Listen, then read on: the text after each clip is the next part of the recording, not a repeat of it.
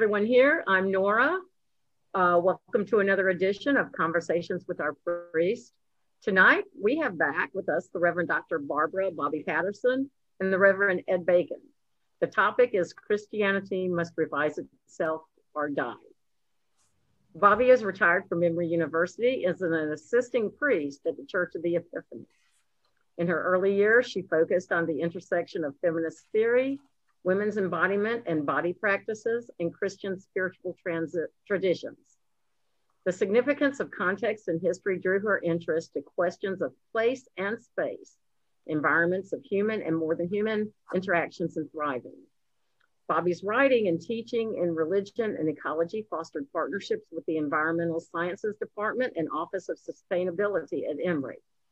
She now serves on the board of the Resilience and Sustainability Collaboratory and the Mind and Life Institute. A nationally recognized expert in engaged pedagogy, she leads workshops on course design and evaluation. She practices and teaches Christian and Buddhist contemplative practices. Her book, Building Resilience Through Contemplative Practice, a field manual for helping professionals and volunteers, integrates contemplative insight with daily life and service.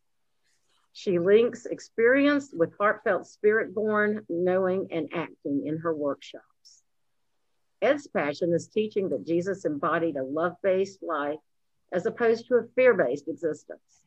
He also teaches the oneness of all creation, rethinking Christianity as non bigoted, science friendly, interfaith, and grace based, as well as promoting peace and justice for all, regardless of race, gender, religion, or sexual orientation. He is the author of Eight Habits of Love and has been a guest on Oprah Winfrey's Soul Series and a guest panelist in the Spirituality 101 segment of the Oprah Winfrey Show, Living Your Best Life series. I want to welcome you both and thank you for agreeing to be here again tonight. This is going to be an interesting topic, and I can hardly wait to hear it as I know everyone else is the same. So, Bobbi, if you would lead us with an opening prayer, I would greatly appreciate it. Absolutely. I'm delighted to be here, and especially with Ed, and such hearty thanks to the bookstore. So let's settle ourselves in our chairs, wherever we are, and connect with this incredible gift of the body, incarnate life the Holy Trinity in flesh. We beckon you, O Christ, already and not yet. May the closeness of your resurrection urge us forward to become the good news in all places with all beings, so that your love continues to change how we understand this place and the future in it, that we may rejoice in fullness when it's no longer already not yet, but just is. In gratitude, we pray. Amen. Amen. Amen. So we can go to it? You can yeah. go to it. Tell us why Christianity must revise itself or die. So before I do that, um, hi everyone. It's so nice to see you all, and thanks Nora and everybody at the cathedral. Um, when I had run across that, what Bobbi reminded me is really an old idea from Jack Spong. He had a book on all of this. Boy, Christianity must revise itself or die, or something like that. Anyway, um, Nora said, uh, let's put you with somebody. I said, oh, Bobbi Patterson. Bobbi Patterson and I are friends of long standing. I prefer that to old friends. And uh, she and I go back to uh, the 70s. And uh, when I was a student at Candler and she was doing all sorts of stuff coming in and out of Candler and Harvard and da, da, da, anyway, um, Bobbi has always been a soul friend, soul friend, and I've always been attracted to her earthy Christianity and her unconventional Christianity. She's not a churchy, churchy person. And I love that about her. And she has spoken. I'm the interim rector at St. Luke's, and I flunked retirement and uh, have been there for about two and a half years. And uh, I wanted to for her to come and talk with us. And uh, she's this practicing Buddhist and Episcopalian and what else. And uh, I said, "Oh, Bobbi and I can unpack this in a very hopeful, joyful way, because I'm here to tell you that Christianity is revising itself." It's not that we must, it is happening and it is alive. And a lot of it is alive outside the church and a lot of it is alive inside the church. And uh, Bobbi and I are going to unpack that. So that's my setup. Bobbi, yeah. is, that a good, is that a good setup? That's great. That's a great. Yeah, I think one of the things uh, that Ed and I said as we had a conversation before now, and we really look forward to your questions and engaging you, I'm sure you bring insight as well, is that it really is as old as the emergent church, even before the church, the idea of changing, of resurrecting, of recrafting. Uh, one of my favorite areas to study is the mothers and fathers of the desert in Africa. And these were a motley crew out in the desert, and they were on search for whatever this Christian story meant uh, in their deepest selves. And by being in Africa during a time when Alexandria, you know, was like the hub of intellectual thought and Islam was present, Egyptian religions were present with Isis, who Mary resonated quite well with. So the Ethiopian church had an easy message to share.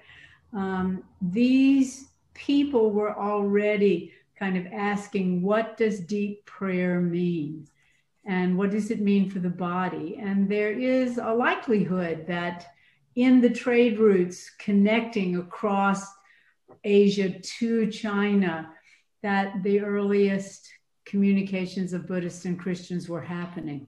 And we know Evagrius, a great teacher, came from Constantinople and they were deeply influenced by Greco Roman thought. The Stoics, I'm sure you all know this too, but already from the, the very emergent periods of Christianity, there was a kind of bubbling up of what it means to be in love with this mysterious, powerful Trinitarian force.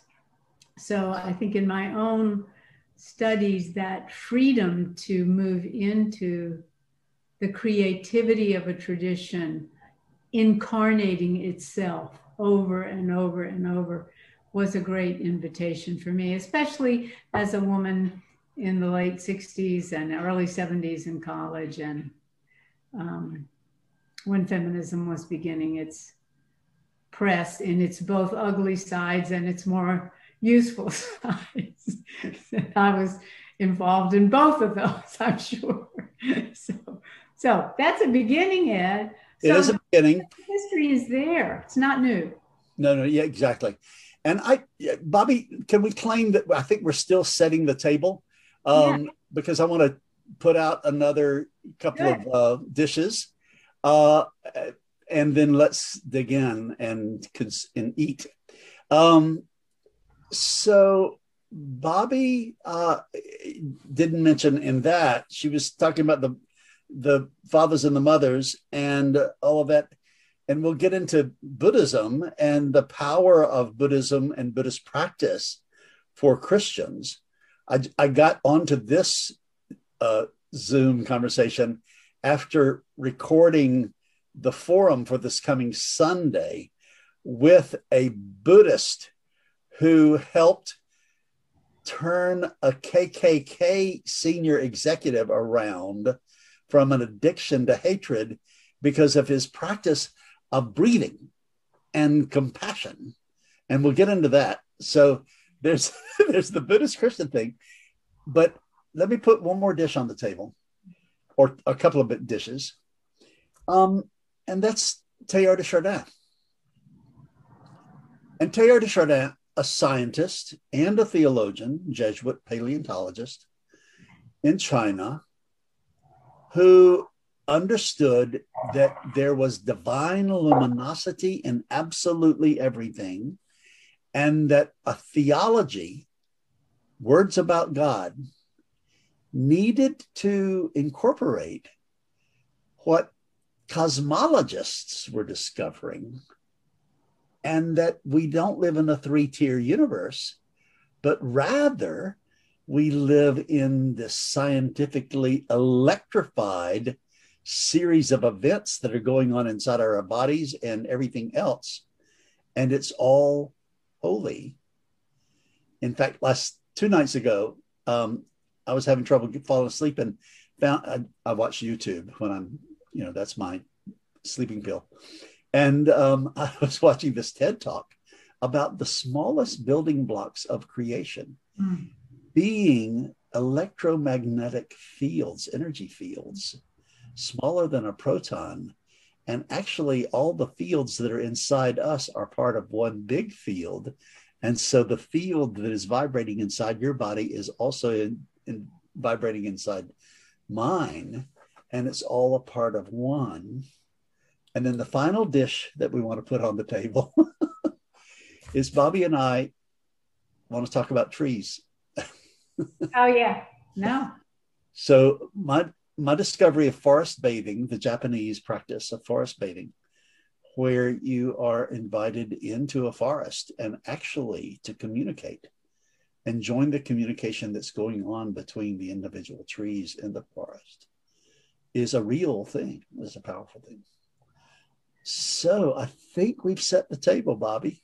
Yeah. What dish do we want to partake of first? We want to talk about the mothers and the fathers in the desert, or you want to talk, go to Buddhism? Well, you know, actually, I want to talk a little bit about the. I'm just going to ask. Uh, the Buddhism will come, but I'm going to just build on the mothers and fathers in this direction, Ed. So I'm going to stretch that plate into a a, a serving dish. I love it. Call that practice. Yeah, yeah. What drew me to the mothers and fathers is my deep interest in practices. And I was thinking, Ed and I talked about the kind of gift, and I'm betting most of you have had it too, where we have relationships with people and they discover that we are people of faith and they are too. Maybe you knew that going in, maybe you discover it, but then you begin to share in your friendship some sense of connecting with the different traditions. And for me, a pivotal experience of that connecting with different traditions came through practice when I went to college from Atlanta to Massachusetts, and they didn't like that I talked like that. And so they changed my accent, and they, and many things were changed, and much for the good. But my roommate was a garment cutter union father's daughter from Boston. And she really did say, pack the car and have it yard. So we would say, we would tr- try to talk to each other, and I was talking like that, and she was talking in a Boston accent. It was tough to hear each other. And I think that's one practice learning to hear each other. So I'm just going to use the metaphor of that relationship for this world of the way in which God is inviting us into the new. I became a daughter in that family, uh, and I'm still a daughter in that family. And they are kosher observant Jews. And I was a, a very young, committed Christian. And so I got up early to read my Bible and discovered dad was in his was in the room next door putting on his tefillin and reading his Bible until one morning he said to me, "Daughter," he liked to call me daughter. Why are you uh, in the other room? I said, "Well, Dad, I'm I'm doing Christian stuff over here." and he was saying, "Okay, you're this for him was the issue. You're my daughter. We're up praying. Why would you be in a different room?" come into the room with me. And that for me was an opening of, I knew how to change the cabinets for Passover. He asked me to read at Passover, and I'm sure you have too. Uh, and his brothers were very unhappy with that. Uh, and I just kept my head down and did what my father told me to do. And I still find that invitation to practice as so critical for the work of the renewal of the church and practicing across religious traditions in a personal way, but I won't go into it now, Ed. It'll be your turn to serve up some dishes. Being a university chaplain for 13 years with 16, 17 different ministries on the campus and learning to be a whole as this is what chaplaincy at a university looks like. And we have to be relationally, theologically connected. Yes, we fought, but it was through our practice that, and I think it's critical to share practices. So that's that's my little going from the mothers and fathers for whom practice is key. Well, I, I couldn't agree more passionately. Um, I've understood that there's interreligion and there's interfaith. And about 30 years ago, a new word came in to play called interspirituality, which brings in the issue of practice, spiritual practice together. So you can go to a classroom and study interreligion, study the religions of the globe, and you can have um, partnerships, as we did in Pasadena, with all of these Jews and Muslims and Hindus. And we're doing uh, actually at St. Luke's with our Morning into Unity monthly prayers for peace, which are led by uh, religious leaders of all those different things. And then there's the business of praying together, the practices together. And once I, after 9 11, I started fasting for Ramadan with my Muslim brothers and sisters, and I did that for 10 years. And I never missed a Yom Kippur at the temple of our rabbi in residence. And so those practices, those interspiritual practices, I think are just, for me, more powerful than just praying with my own co religionists only. Oh, yeah.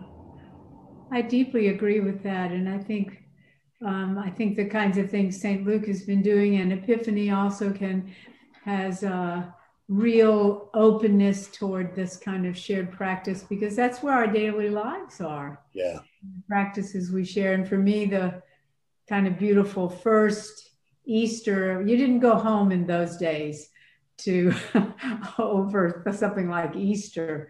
I feel like my students at Emory went home every three weeks, no matter if they lived in Colorado or if they lived in North Carolina. But we, I didn't, but I went to church. Mom knew I was coming to church. When I got back from church, on the table of this Jewish family was the biggest Easter basket I've ever seen. And you'll appreciate she filled it with chocolate and Coca Cola. my two, the two things I gave up for Easter. I don't. I'm sure she never bought a Coca Cola before or after. Right. But that practice level is is so precious, and I guess I just we could say.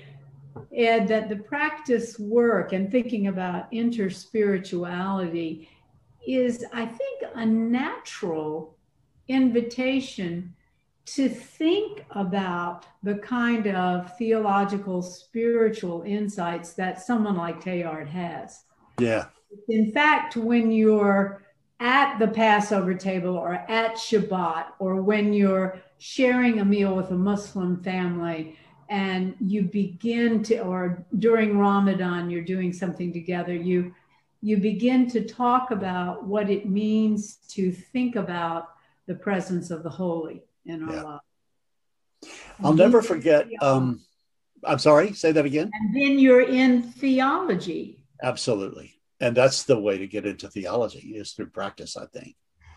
Yeah, I mean, again, when I was in Los Angeles County, there was a Methodist brother in Florida who did the horrible thing of, of flushing a Quran in his commode. And it was just one of the most horrific, cruel acts of violence I had ever heard of.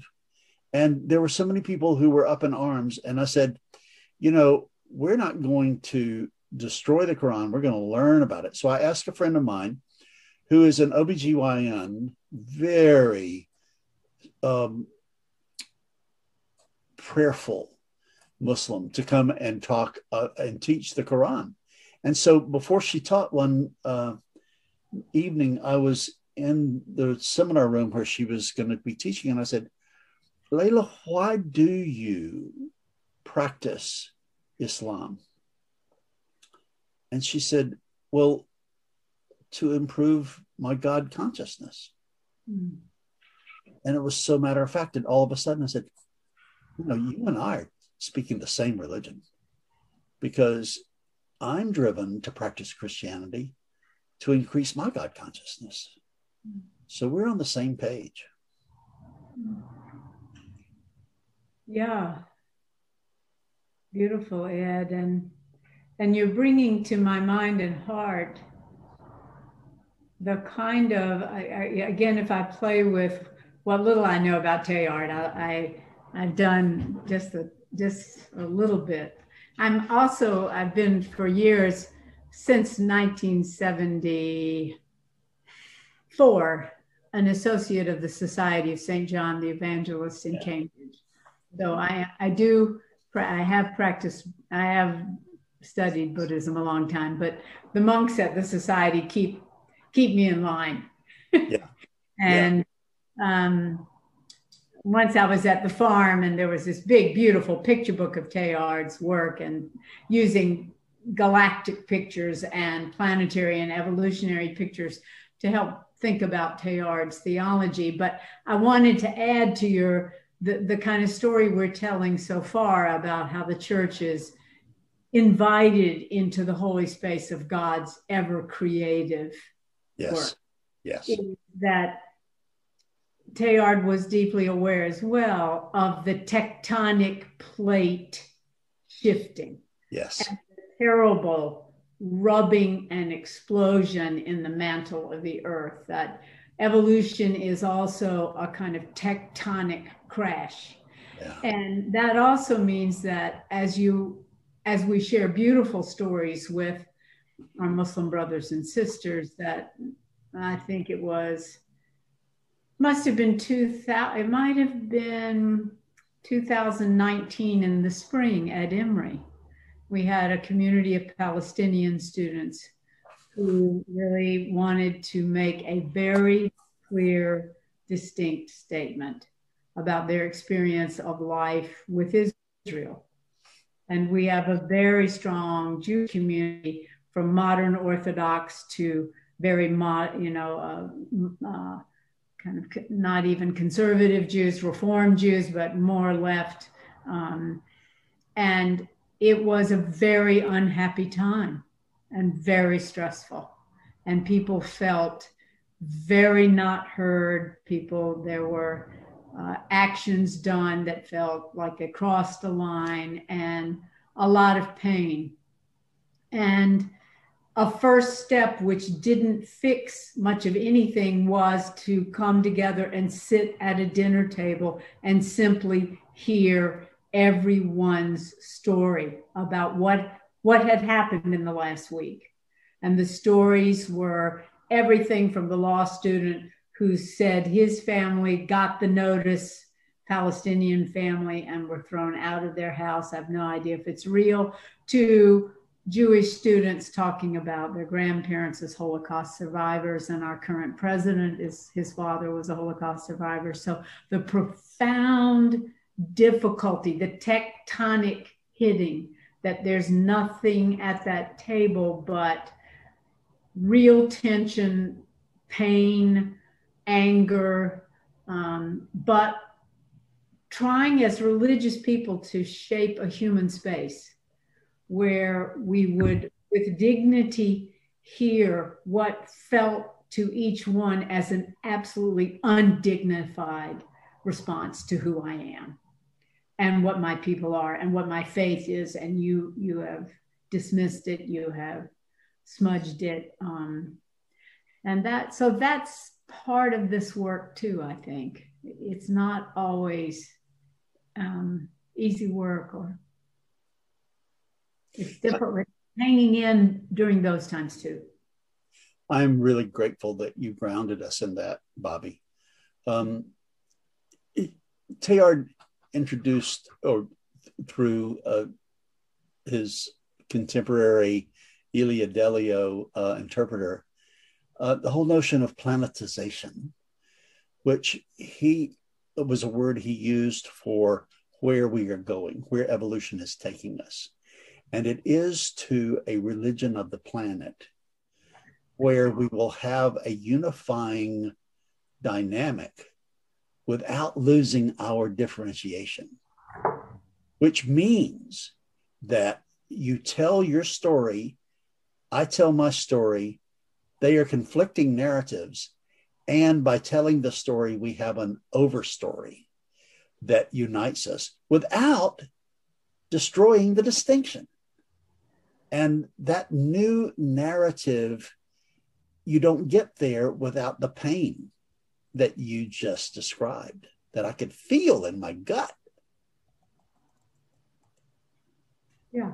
My, yeah. my friend Dan Siegel, who uh, grew up Jewish, and uh, he's a neuroscientist and a psychiatrist, likes to invoke the four S's and how important it is in moments like that where traumas are rearing their ugly wounds. And that's exactly what was going on in part in that scenario that you just described. He said that we never can get to a new story that begins to heal our traumas without four S's that people need to feel seen, soothed, safe, and secure.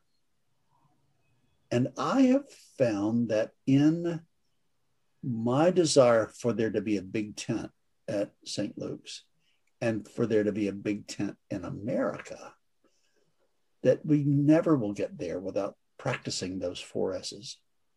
Say them again, Ed. To be seen, safe, soothed, and thus secure. And I just keep using that lens as a way to understand Jesus. It seems to me that, um, and, and Thomas Merton, you know, who's my North Star, says the issue is not com- communication, but communion. Uh, it's Maya Angelou saying people are not going to remember what you said or what you did, but how you made them feel. And that's the communion stuff. And I think Jesus really was in communion with absolutely everyone he met, including the people whose tables he overturned. You know, there was still this love going on. I don't know how that fits, no. Bobbi. But yeah, no, I, I, what it makes me think about is uh, so Merton has that beautiful phrase I really like, and let me see if I can pull it up. Start with what you already know, uh. who you already are. Attend that. Go deeper with that, with candor. Merton's classic little barbs wow. with candor. Yeah. Start, start with who you already are, what you already know. Go deeper with attend that go deeper with that with candor and what i was going to say just to build on your sense of seen safe soothed and secure is that both christianity and buddhism and i'm going to bet money sufism has it and orthodox yep. judaism has it and yep.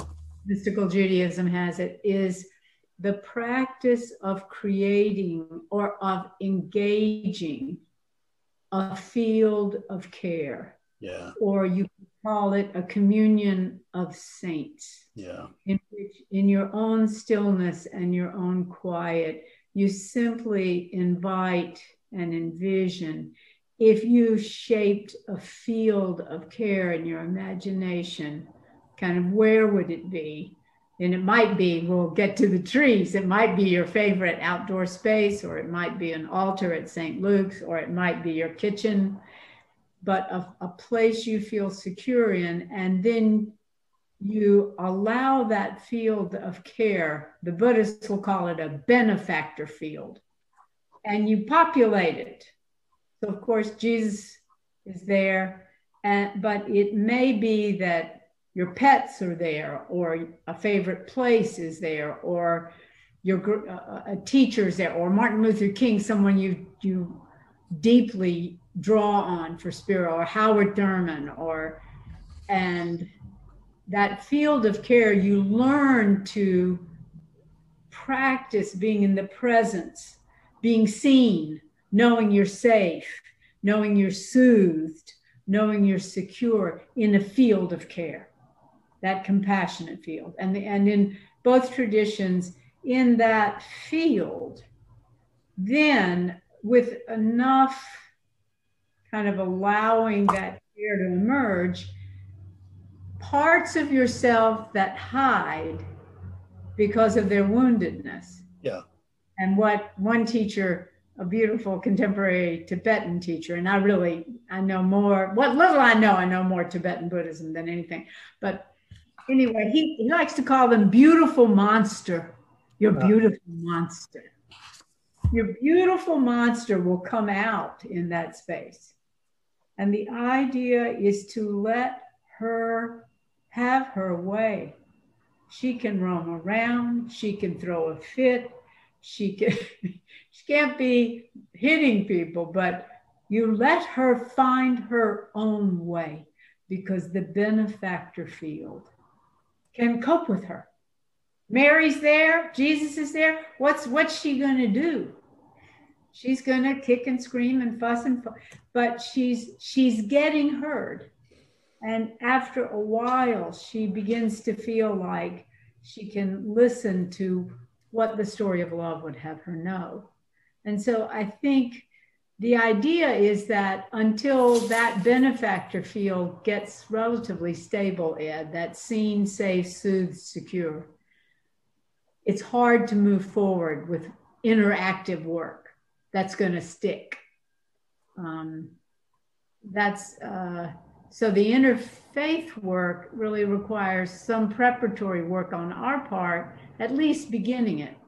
And then what an imagination to be together around the Passover table or around some breaking of the fast in Islam or in Buddhism, breaking a fast after a particular practice, to be together and notice that this is a field of care. This is my benefactor field. And I can trust and learn. So that's what came to mind when you said this. I love that, Bobbi, but you're bringing up the practicality of what we're talking about we are not here having this conversation about some kind of mental game or new theology or anything like that. We're talking about arriving at a new paradigm that has the power to heal the world. I mean, I think it's, I think the stakes are that high for us right now. And this benefactor field you're talking about and letting your beautiful monster out is really powerful. I, I was having this conversation with a um, um, psychology professor who's in my multiculturalism peer supervision group.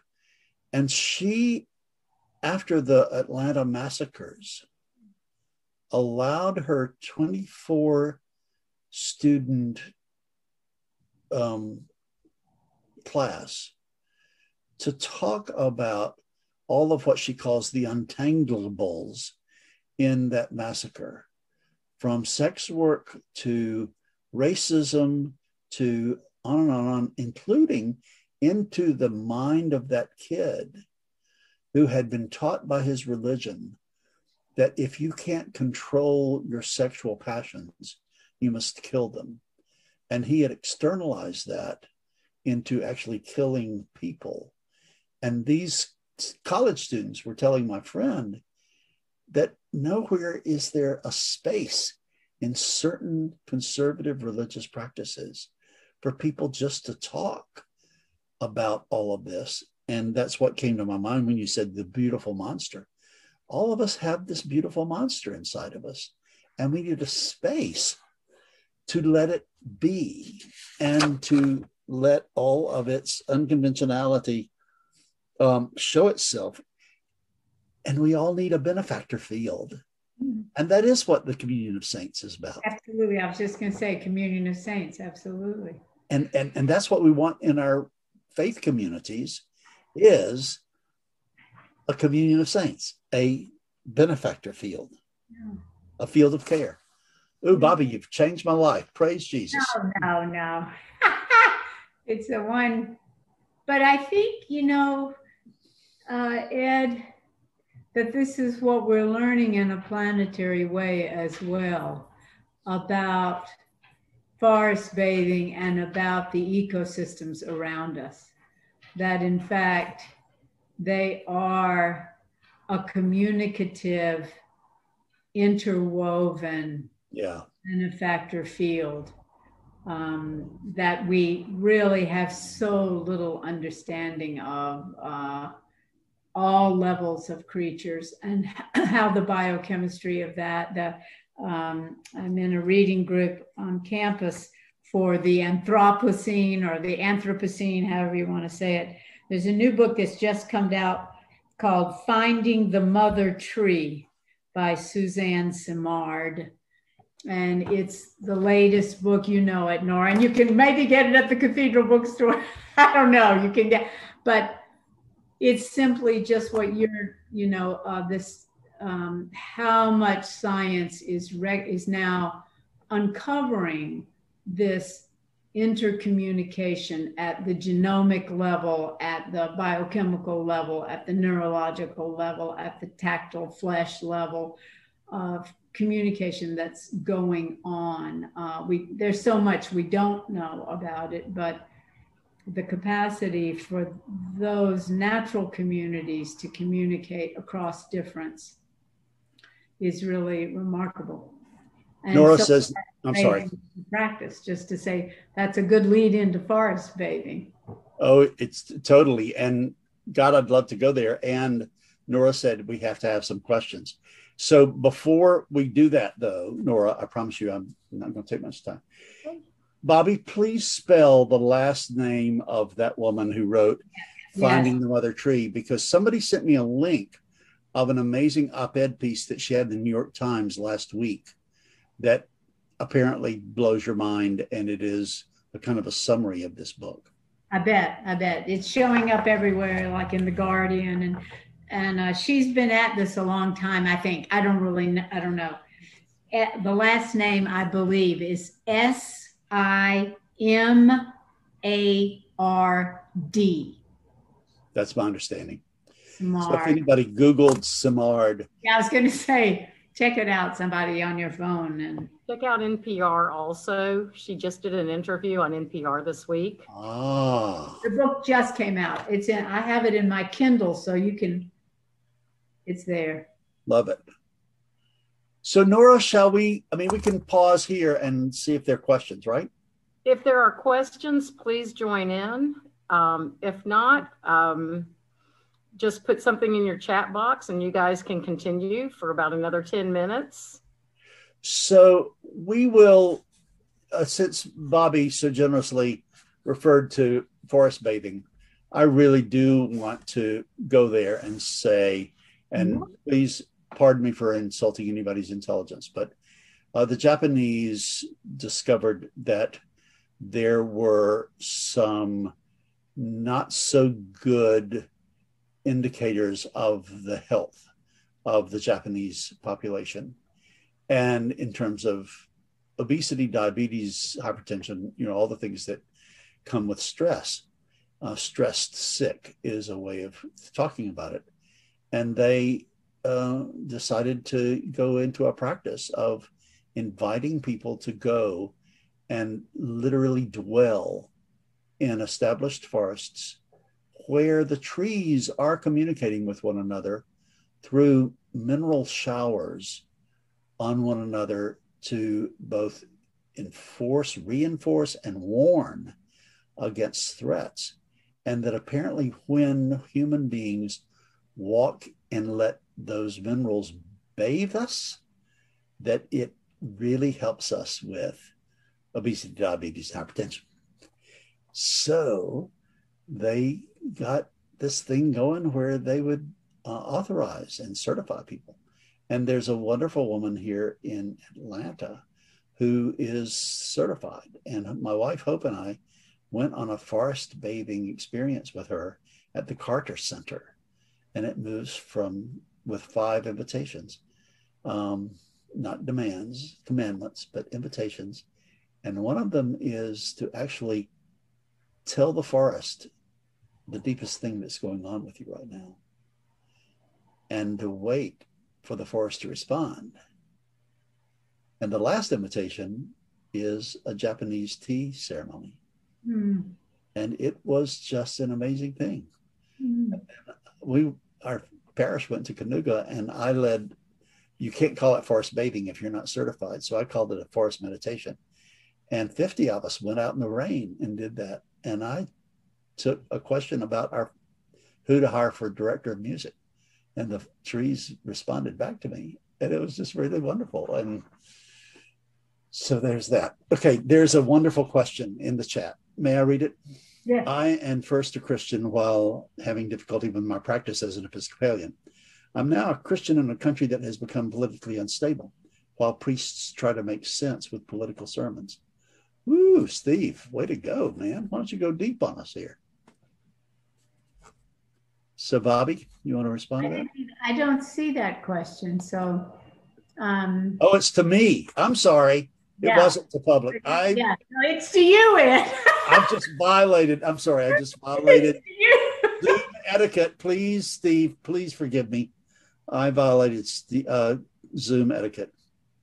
No, no, no, no, no. That's fine. Just um, I think start with it and let me listen because that it's a, it's a very thick and important question. It really is. So I'm assuming he's referring to this country as the one that has become politically unstable. Yes. And while priests try to make sense with political sermons, and I have uh, some history here with political versus partisan. Um, and I think that uh, preachers must preach both the big tent, which is the kingdom of God, as well as what life would be like if love were in charge. And uh, that's a that's a tough one. But but preachers who do only the political policy and partisanship just distract us from getting at that. It's about. Oh, hello, Ed. Hey, Steve. Um, thank you for speaking to that.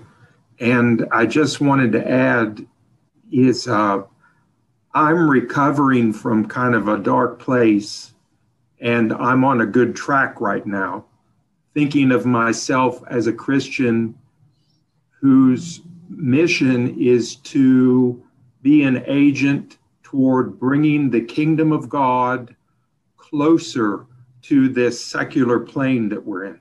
Yep. Yep.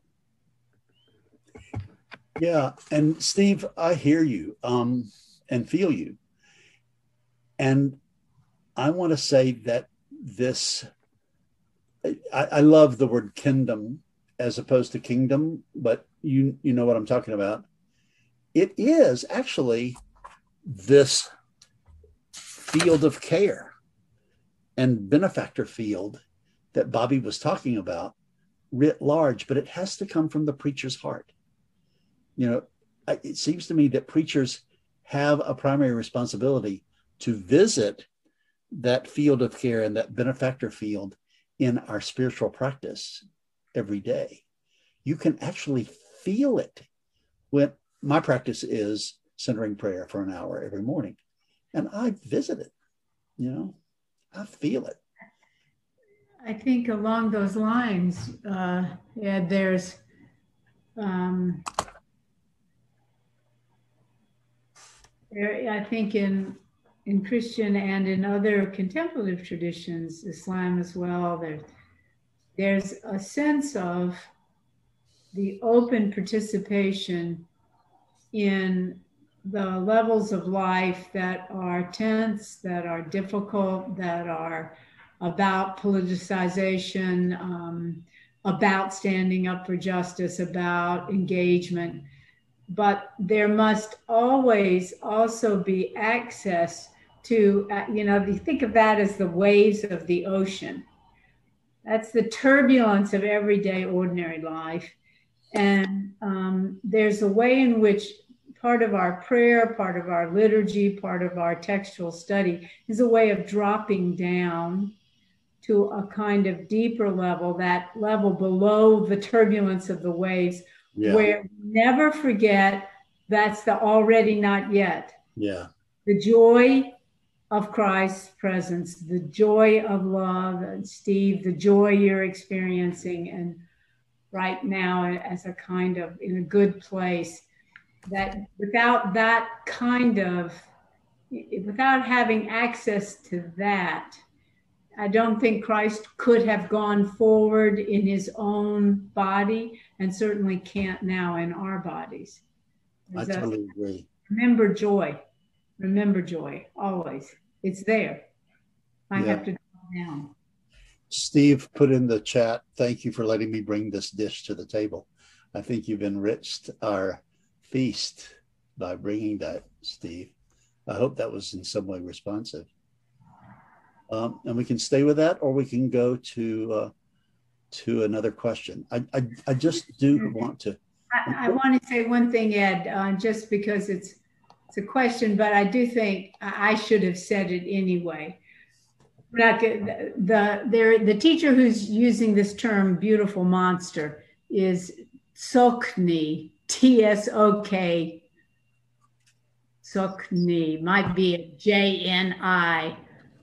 the Tibetans and their names Tsoknyi Rinpoche R I N P O C H E if you type in something close to what that T S O K N J I, you'll probably find him. He's a contemporary Buddhist teacher, and he's teaching a lot of the major teachers. And he, as far as I know, is the person who's used a contemporary form beautiful monster. It's an old, you know, the mothers and fathers would call it demons, your demon in you. Yep. Yeah. So and you bring bring to my mind the whole thing about chaos theory. Um, chaos theory says that there's no, nothing that's intrinsically chaotic. You stay with the chaos and long enough, and it it emits a pattern. So what you're feeling as chaotic is actually the beginning of a new pattern. And for us to look at this pandemic as a portal to a new pattern of human existence has been very hopeful to me. If we understand, and I do believe that Christ is resurrecting in us all the time, not just during Eastertide in the springtime, but Christ is being crucified in us and is being risen. Oh, thank you, Bobbi, is being risen all the time too. So I am a walk. You and everybody here are walking resurrections.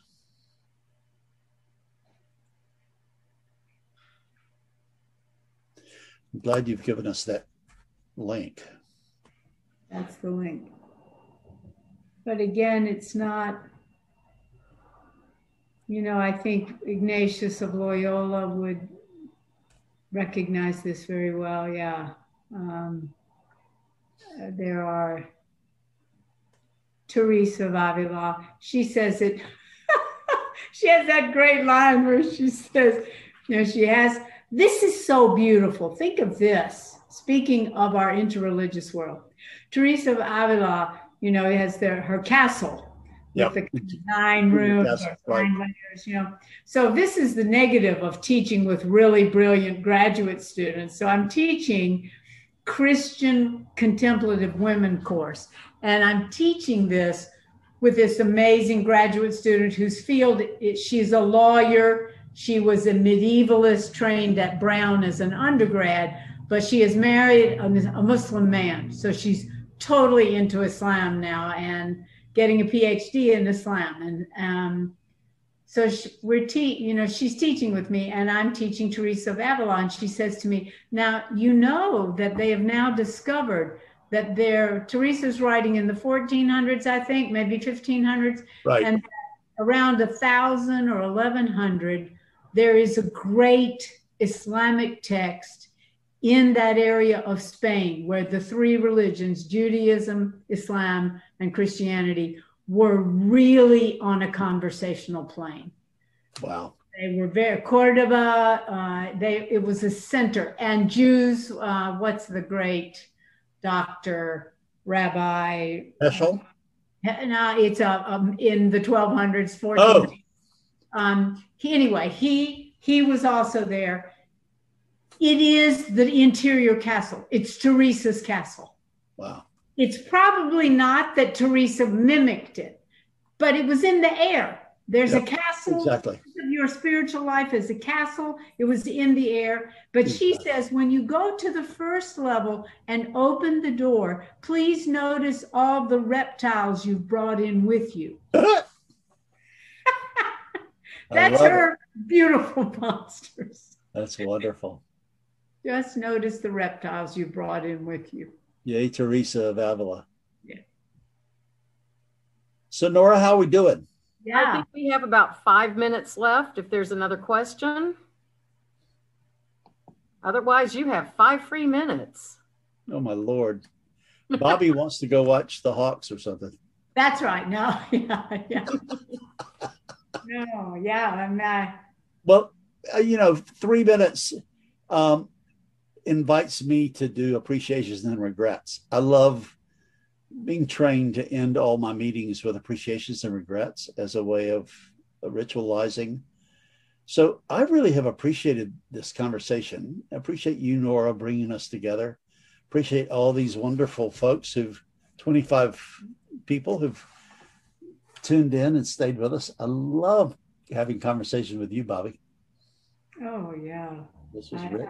I like that too. I I feel very much the same, and I'm grateful for all the people uh, who have all of you who've given your time and shared the space with us, and yeah, for Nora and her staff making it happen.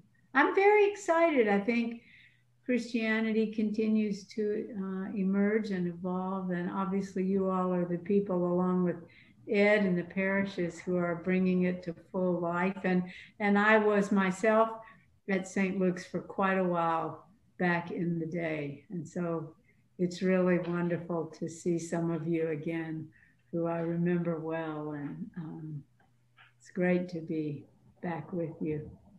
My regret is that we don't have another hour to talk about this.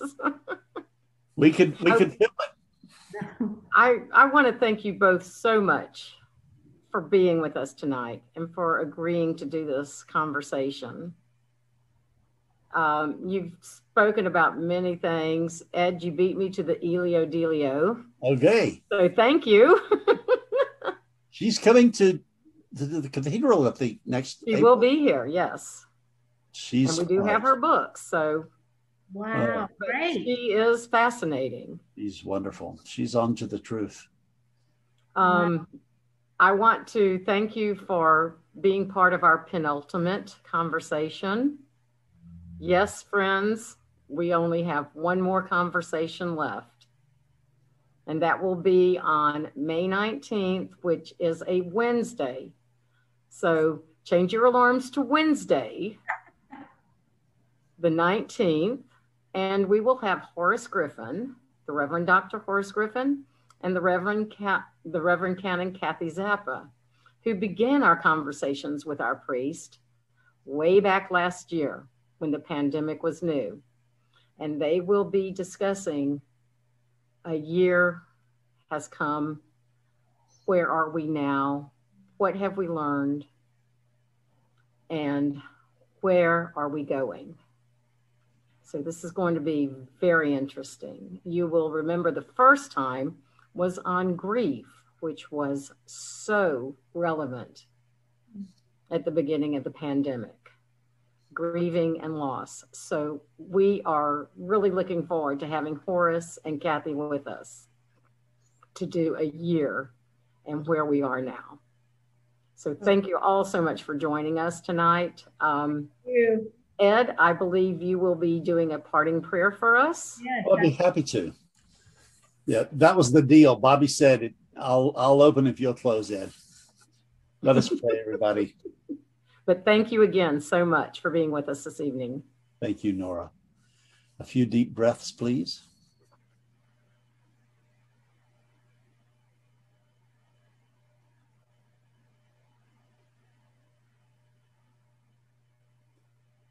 O God of love, whose love unites absolutely everything, we thank you for this hour of unity, grace, and compassion. Thank you for the Cathedral Bookstore and all that it does in feeding our souls. Thank you for the ministries of every person on this screen. Thank you for our spiritual journeys and all those who have mentored us. Thank you for leading us into fields of care where we were so surrounded by benevolence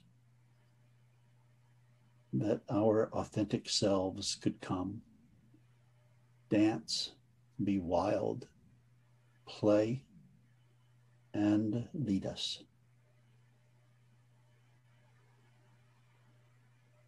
As we now turn toward an evening of rest, we pray that our sleep may be restorative the places where we abide may be places where we abide in you and in your love.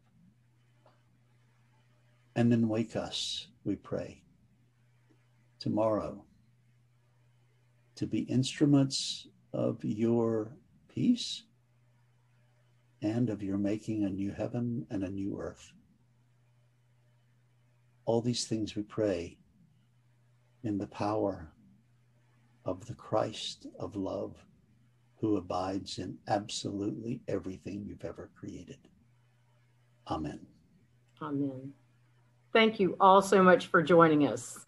See you on May 19th. Good night. Good night. Good night. Thanks, everybody. Love, love, love. And thank you, Ed. Good night, Loved everybody. it, Bobbi. Thank you.